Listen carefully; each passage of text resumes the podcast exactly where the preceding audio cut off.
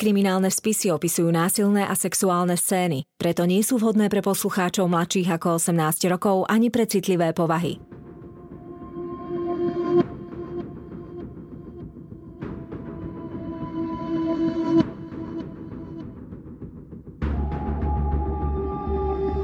Spáchali ťažký zločin a pred spravodlivosťou sa im nepodarilo skryť.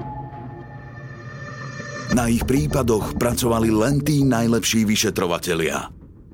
Každý z nich má v policajnom archíve svoj spis.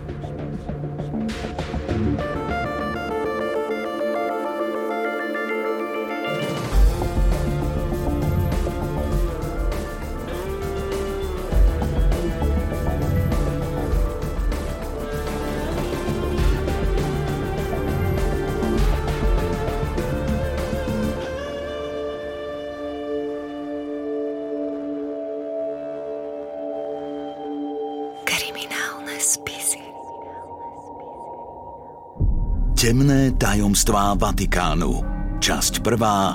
Vatikánske dievča. Je 11.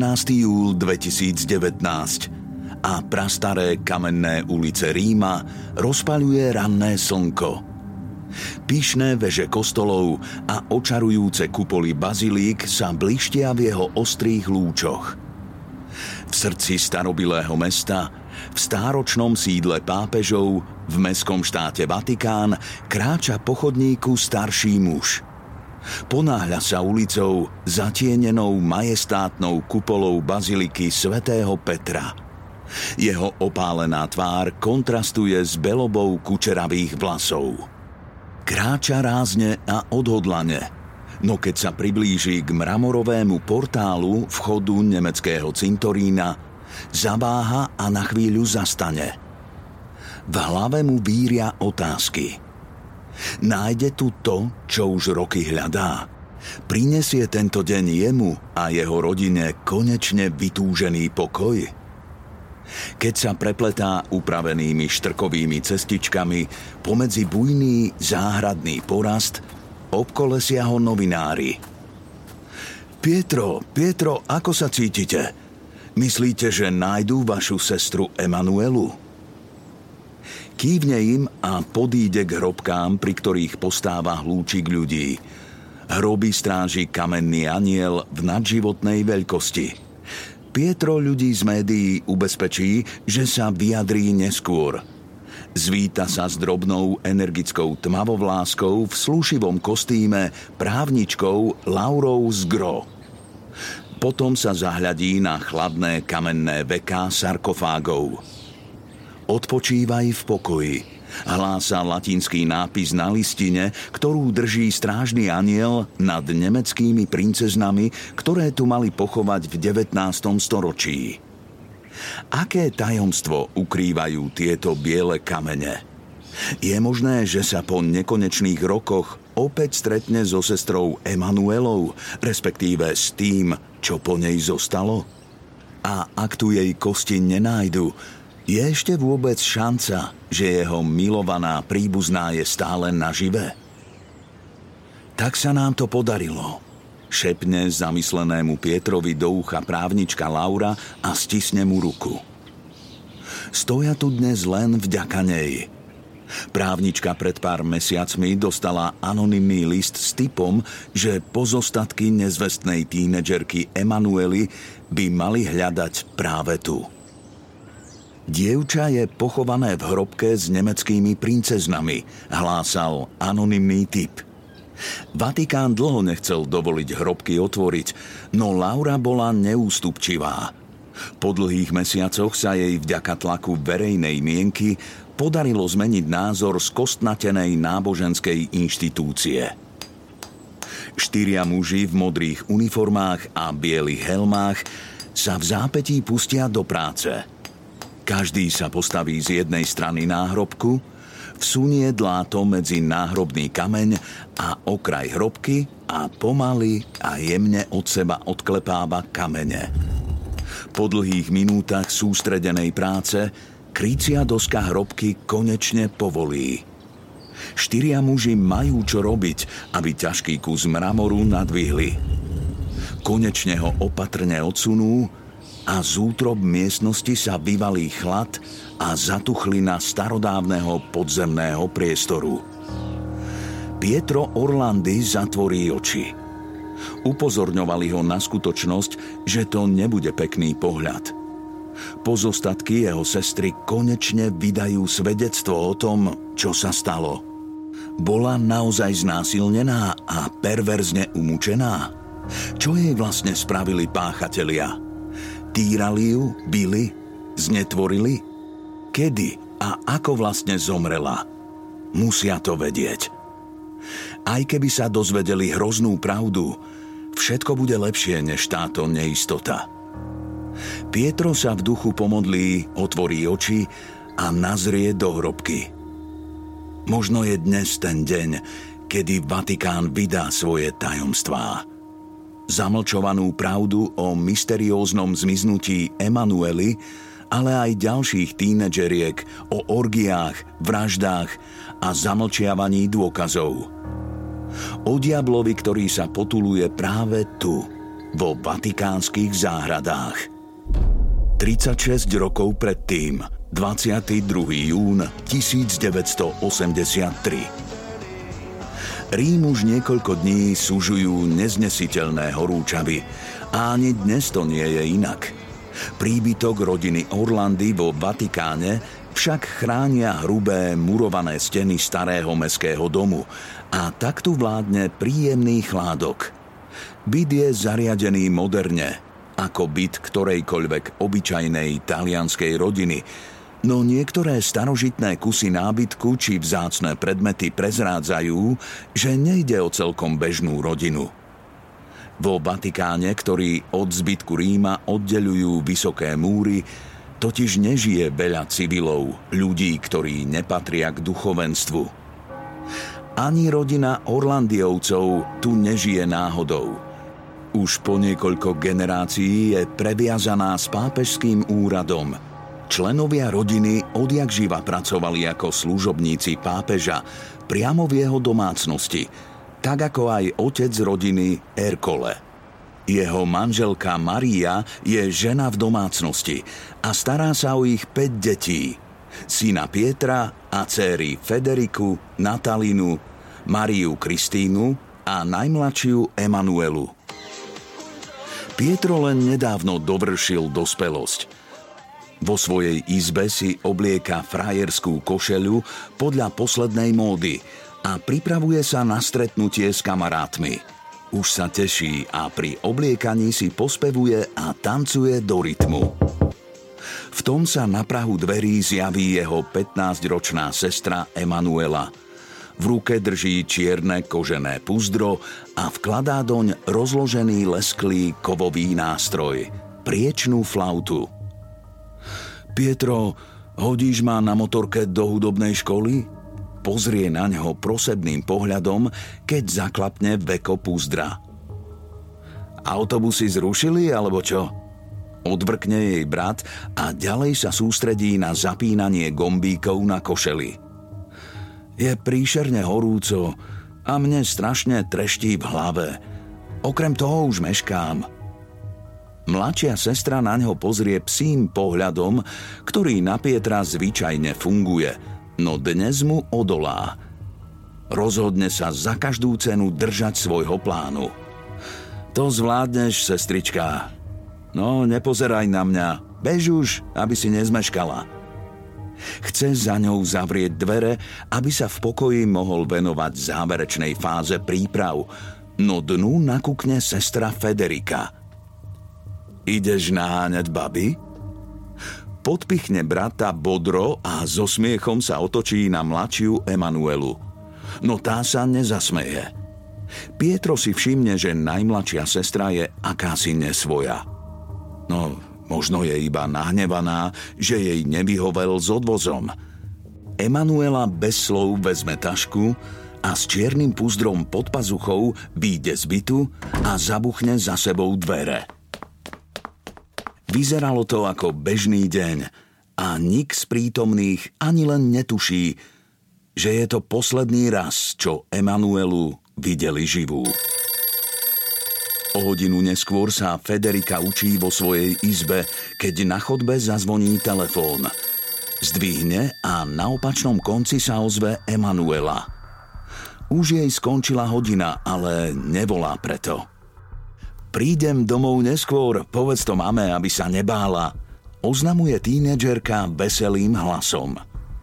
Vysvetlí, že ju na ulici oslovili a ponúkli jej prácu – bude rozdávať letáky firmy Avon.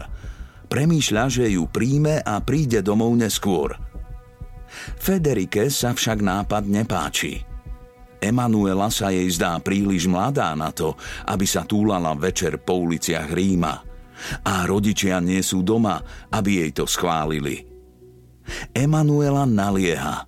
Za dvojhodinovú brigádu jej ponúkli 370 tisíc lír. To je takmer mesačný plat dospelého. Vyzerá to ako výborná letná brigáda. Federike sa to ani trochu nepozdáva. Kto by dal takú nehoráznu sumu za obyčajné rozdávanie letákov? Nakáže sestre, aby ponuku odmietla a i hneď prišla domov. Emanuela nie je spokojná, ale poslušne slúbi, že brigádu nevezme a zloží. Keď Pietro príde v ten večer domov, i hneď si všimne, že v byte panuje akési zvláštne, napeté ticho, ktoré ruší iba vzrušený hlas mamy, ktorá telefonuje v chodbe za rohom. Otec a sestry sedia za jedálenským stolom. Po večeri nikto nespratal. Nevieš niečo o Emanuele? Vyhrkne otec v momente, keď jeho syn vstúpi do kuchyne. Išla na flautu. Ešte sa nevrátila? Spýta sa Pietro znepokojene. Otec zamračene pokrúti hlavou. Vojde mama, vymenia si s otcom znepokojené pohľady. Spolužiačky ani kamarátky o nej nič nevedia. O hodinu neskôr sa už napätie v domácnosti Orlandiovcov dá krájať. O polnoci sa totiž vatikánska vstupná brána zatvára. Ak sa Emanuele dovtedy nepodarí dôjsť, bude musieť noc stráviť mimo domova. Ideme ju hľadať. Zavelí napokon otec. A rodina sa vydá Emanuele naproti, po ceste, ktorou chodí do hudobnej školy. No v meste nie je po dievčati ani stopy. Otec sa cestou zastaví na policajnej stanici ohlásiť jej zmiznutie a zvyšok rodiny ho netrpezlivo očakáva doma. Keď konečne zazvoní pri dverách, výraz jeho tváre neveští nič dobré. Bol som na polícii. Upokojovali ma, že sa to v tomto veku stáva a dievča sa iste vráti. Vraj nemáme panikáriť. Polnoc sa nezadržateľne blíži a mama má čo robiť, aby sa nerozplakala. Čo bude s úbohou Emanuelou, keď sa nebude môcť vrátiť domov? Otec napokon pristúpi k telefónu a zavolá svojmu bratovi, ktorý žije v Ríme, mimo vatikánskych múrov. Sľúbi, že svoju neter pohľadá.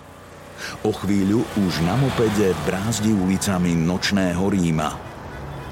Hoci je streda, Mesto je tak, ako vždy v lete plné ľudí, ktorí sa prechádzajú, popíjajú či zabávajú na uliciach. Pouličné lampy osvetľujú davy ľudí len chabo. Ťažko rozoznať ich tváre a niektoré bočné uličky sú celkom zahálené do tmy. Je niekde medzi všetkými tými ľuďmi Emanuela? A ak áno, neprehliadol by ju? Dlhé minúty obchádza hudobnú školu i jej širšie okolie, no výprava sa napokon skončí neúspechom. Hneď na druhý deň idú Federika s mamou na políciu. S krúhmi pod očami po prebdenej noci si sadnú pred bodrého priateľského policajta, ktorý spisuje ich výpoveď. Aj on ich, rovnako ako otca večer predtým, ubezpečuje, že takéto prípady riešia bežne. Je pred vysvedčením. Možno sú na ňom nepríjemné prekvapenia, o ktorých ešte neviete a dievča sa bojí vrátiť domov. alebo sa dostala do zlej partie a niekde sa s nimi vláči. Veď ju to napokon prejde a prikvitne späť. Uvidíte. Zväčša ani nemá cenu to vyšetrovať. Snaží sa nadľahčiť situáciu, no mama len krúti hlavou. Emanuela je výborná žiačka a poslušná dcéra. Hovorí roztraseným hlasom a posúva pred vyšetrovateľa jej podobizeň. Skôr sa bojím, či sa jej nestalo čosi zlé. Viete, v meste sú rôzne bandy. Policajt sa skúmavo zahľadí na fotografiu. Tmavo vláska s čiernym náhrdelníkom, milým úsmevom a šibalskou iskrou v oku, síce na pohľad sympatická, no predsa ešte decko. Aj tak to sa nemusíte obávať. Že by ju ukradli a znásilnili? Na také niečo nie je dosť pekná. Lakonicky prehodí policajt nad fotkou a vráti sa k zapisovaniu. Mama spýtavo pozrie na Federiku, no ani tá nevie, čo na to povedať. Len jej bezradne pod stolom stisne ruku. Nasledujúce dni sú pre rodinu ako hrozivá nočná mora. Všetci bolestivo pociťujú Emanuelinu neprítomnosť, pri rodinných večeriach, raňajkách, v detskej izbe s jej pedantne uslanou postelou, ktorá zýva prázdnotou. Večer čo večer sa spoločne modlia k Bohu, aby ju ochránil a čím skôr priviedol späť domov. Dva dni po zmiznutí prinesie otec k raňajkám noviny. Zistuje, či vyšiel inzerát s cérinou fotkou, ktorý prosí o akékoľvek informácie o nej – kontroluje, či je k oznamu pripojené správne číslo. Deň si Orlandiovci rozvrhnú tak, aby bol vždy niekto doma, pre prípad, že sa ozve kto si s cennými informáciami. Dočkajú sa až na druhý deň večer. Otec uteká k aparátu a zdvihne. Dobrý deň. Našiel som inzerát, videl fotku a to dievča som videl na piaca Navona. Ozve sa mladý mužský hlas. Otec na opačnom konci od prekvapenia a radostného vzrušenia na okamih onemie. Halo, halo, dovolal som sa správne Gorlandiovcom. Áno, áno, hovorte, kto ste? Kde ste ju videli? Spametá sa i hneď otec a naznačuje ostatným členom rodiny, aby prišli bližšie k aparátu. Volám sa Pierluigi a hovoril som s ňou. Tvrdila mi, že sa volá Barbarella. Otcovo napeté vzrušenie na okamih ochabne. Ale to je divné. Volá sa Emanuela. Ste si celkom istí, že to bolo dievča z fotografie? Tú tvár si pamätám, len malá okuliare. Áno, občas ich nosí, poteší sa otec. A v ruke držala čierne kožené púzdro na flautu. Po troch nekonečných a mučivých dňoch sa konečne členom rodiny Orlandiovcov zjavia na tvári úsmevy. Aj keď nevedia presné miesto, kde sa Emanuela nachádza, jedno je isté. Niekto ju videl – Rozprával sa s ňou a všetko nasvedčuje tomu, že je živá a zdravá. Hneď na druhý deň volá otec na políciu. Sľúbia miesto preveriť, no i tak sa tam spolu so synom Pietrom vydá aj sám. Prejdú sa okolo hudobnej školy cez piaca Navona až ku kvetnému trhu, kde sa Emanuela údajne zhovárala s Pierluigim – so sebou majú jej fotografiu a cestou ju ukazujú okolo idúcim či ľuďom, čo oddychujú na lavičkách a vypitujú sa. Nikto však o dievčati nič nevie. Neprejde deň, aby som si nevyčítal, že som ju mal vtedy do hudobnej školy odviesť. Zdôverí sa Pietro otcovi pri návrate domov. Nájdeme ju. Stisne mu plece starnúci muž – ďalší deň im zazvonia pri dverách technici a k telefónu pripoja nahrávacie zariadenie. 28. júna otec Erkole zdvihne opäť telefón a na druhom konci sa ozve mužský hlas. Tu je Mario. Mám bar pri Ponte Vittorio a v poslednej dobe sa u mňa zvyklo zastaviť dievča menom Barbara. Otec pri zmienke mena, ktoré už raz počul od predchádzajúceho telefonujúceho, spozornie. No a? No a nič. Tvrdila mi, že utiekla z domu, ale veľmi ju to mrzí. Mala totiž mať akési vystúpenie, či čo. Koncoročnú besiedku. Áno, tam mala spievať v zbore. Skríkne otec nadšene. Čo vám ešte povedala? Viete, kde je teraz? To nespomínala. Viem len, že sa teraz živí predajom kozmetiky Avon či také čosi. Keď otec zloží, nadšene rozpráva rodine obsah telefonátu, potom si ho prehrávajú znova a znova aj na polícii. Nech už je pre rodičov akokoľvek neuveriteľné, že by ich Emanuela ušla z domu a pretlkala sa po uliciach, všetko nasvedčuje tomu, že sa v nej fatálne zmýlili. Emanuela žije, hovorí si Barbara – Vyviedla túto pubertálnu sprostosť a teraz má strach vrátiť sa domov. Je hádam len otázkou času, kedy sa objaví, no možno by nebolo zlé jej pomôcť. 30. júna sa Orlandiovci opäť vyberú na miesta, kde ich drahú príbuznú videli naposledy. Pod pazuchou nesú veľký balík zrolovaných plagátov, vo vedierku lepidlo a v rukách štetce a válčeky. Prechádzajú okolo hudobnej školy a do oka im padne vhodný múr. Pietro nanesie vrstvu lepidla a rodičia naň opatrne rozprestrú plagát. Federika vezme valček a nadrozmerný kus papiera starostlivo uhladí. Na obed už je celé centrum Ríma otapetované modrými plagátmi s nápisom Hľadá sa a veľkou čiernobielou podobizňou Emanueli. Na spodnej strane plagátu je aj telefonický kontakt priamo do domácnosti Orlandiovcov. Ešte v ten deň sa ozve prvé zvonenie a potom už telefón neprestane vyzváňať. Rodinní príslušníci oddane zdvíhajú telefón a načúvajú rozličným hlasom a často zmetočným a nikam nevedúcim informáciám – nič z toho, čo sa dozvedia, ich však neprivedie k ich milovanej príbuznej ani o krôčik bližšie. V nedeľu 3. júla 1983 po sviatku na nebo vstúpenia Krista sa na námestí svätého Petra zhromaždí tradične veľa ľudí.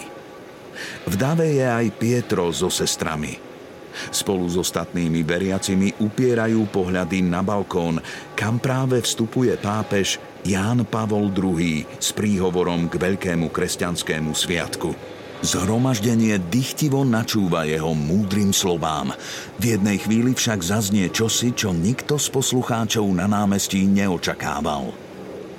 Dovolte, aby som vyjadril súcit s rodinou Orlandiovcov, ktorá prežíva obrovské utrpenie pre svoju 15-ročnú dceru Emanuelu, ktorá sa od 22. júna nevrátila domov. Apelujem na humánnosť tých, čo sú za tento prípad zodpovední a verím, že bude vrátená k rodine.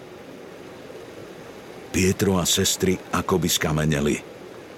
Ďalšiu časť prejavu už nedokážu vnímať – v hlave im rezonujú slová hlavy katolíckej cirkvy a zmeť otázok, ktorú vyvolali. Znamená to, že Emanuelu kto si uniesol? Vedia vo Vatikáne čosi viac, než vyšetrovatelia talianskej polície? A ak áno, tak čo presne? Erkole sa rozhodne, že sa na to musí spýtať svätého Otca osobne. Jeho rodina slúži vo Vatikáne už celé generácie Poznajú zblízka všetkých duchovných aj kardinálov. Nezriedka mali priamy prístup k pápežovi. Nikdy ich neodmietol, vždy ich vypočul. Určite to tak bude aj teraz, keď rodina Orlandiovcov prežíva takú hroznú tragédiu a Erkole požiada o oficiálnu audienciu. Na druhý deň po pracovnej dobe sedí Erkole v bohato zdobenej príjmacej miestnosti Apoštolského paláca a netrpezlivo pokukáva po vysokých dvojkrídlových drevených dverách. Po chvíli sa jedno krídlo otvorí a Gerkolovi pristúpi muž v kardinálskej sutane. Mrzí ma to, pán Orlandy, ale svätý Otec vás nemôže prijať.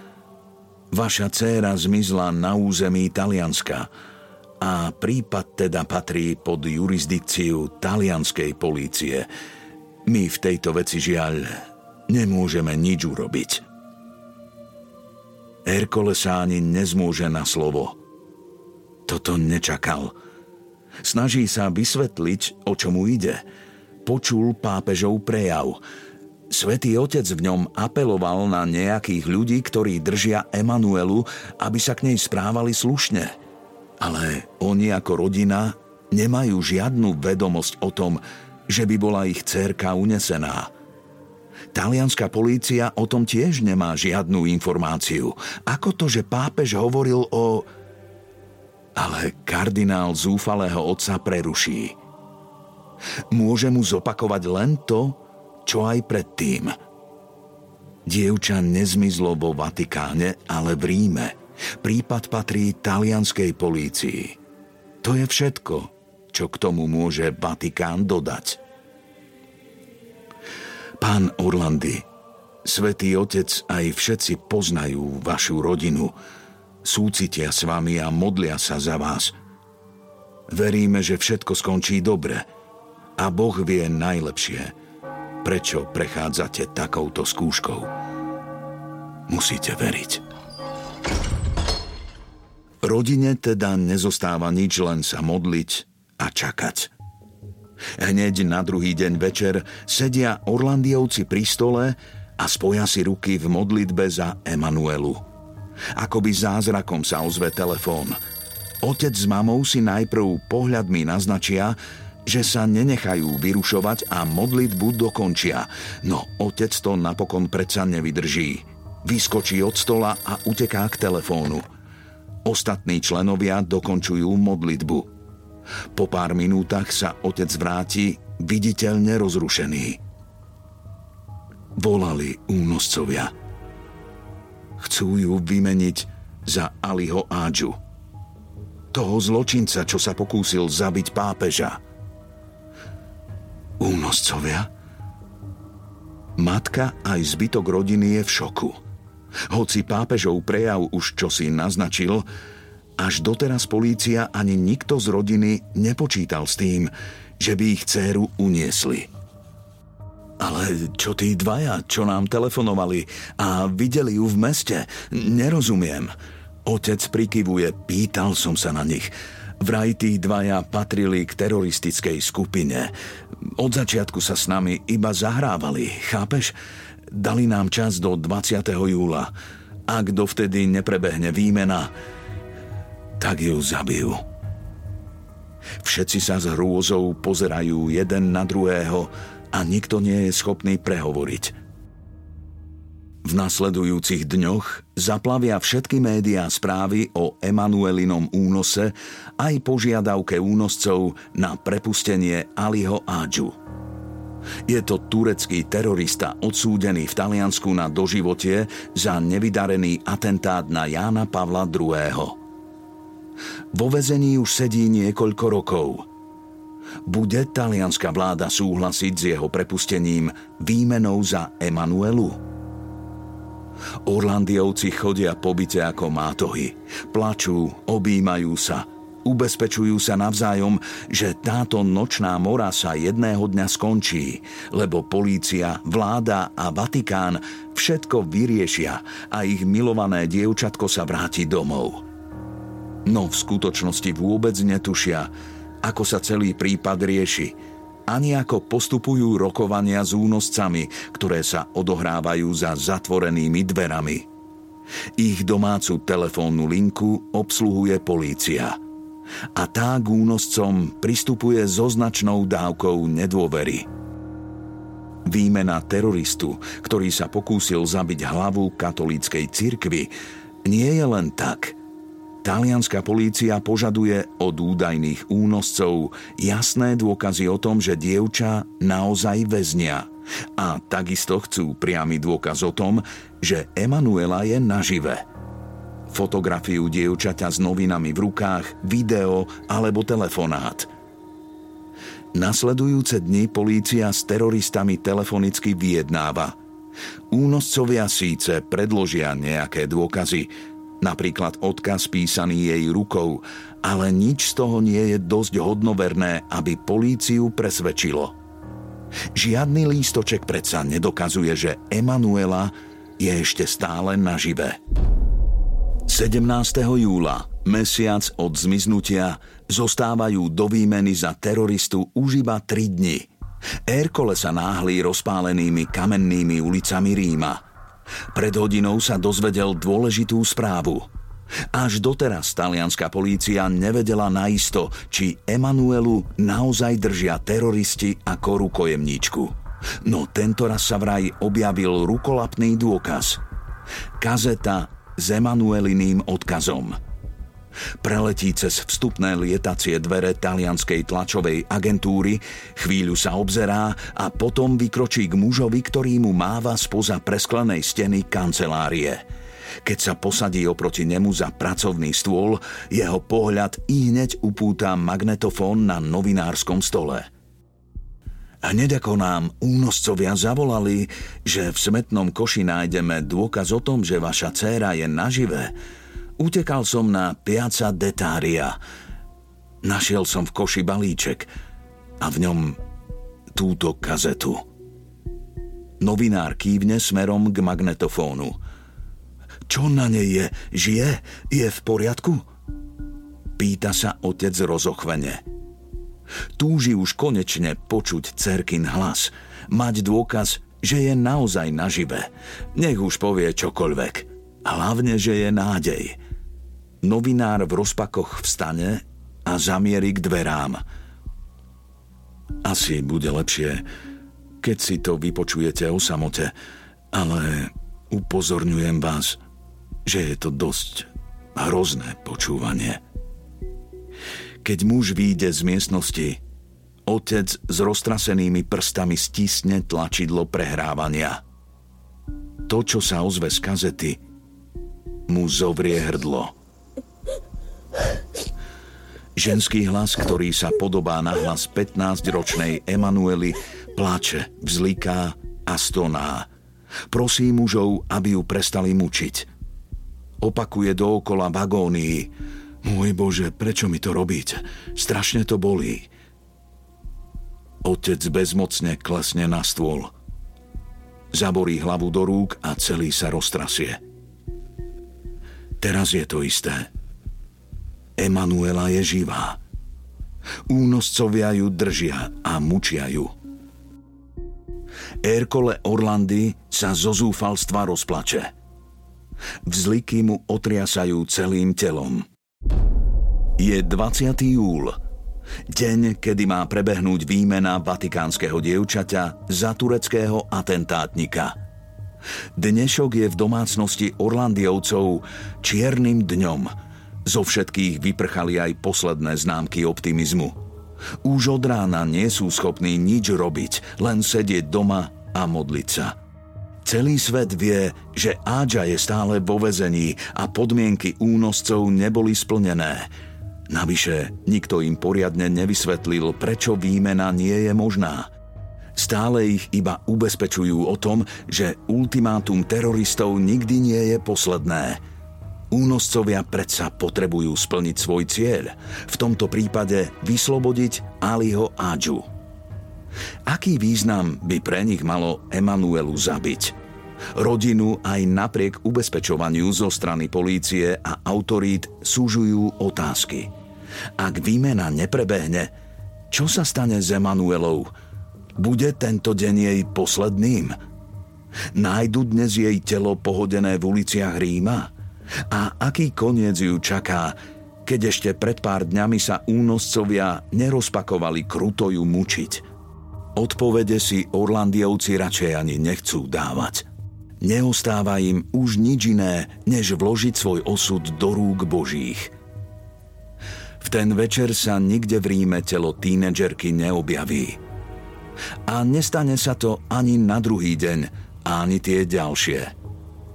Únoscovia ešte niekoľko ráz volajú a tvrdia, že Emanuela je stále nažive.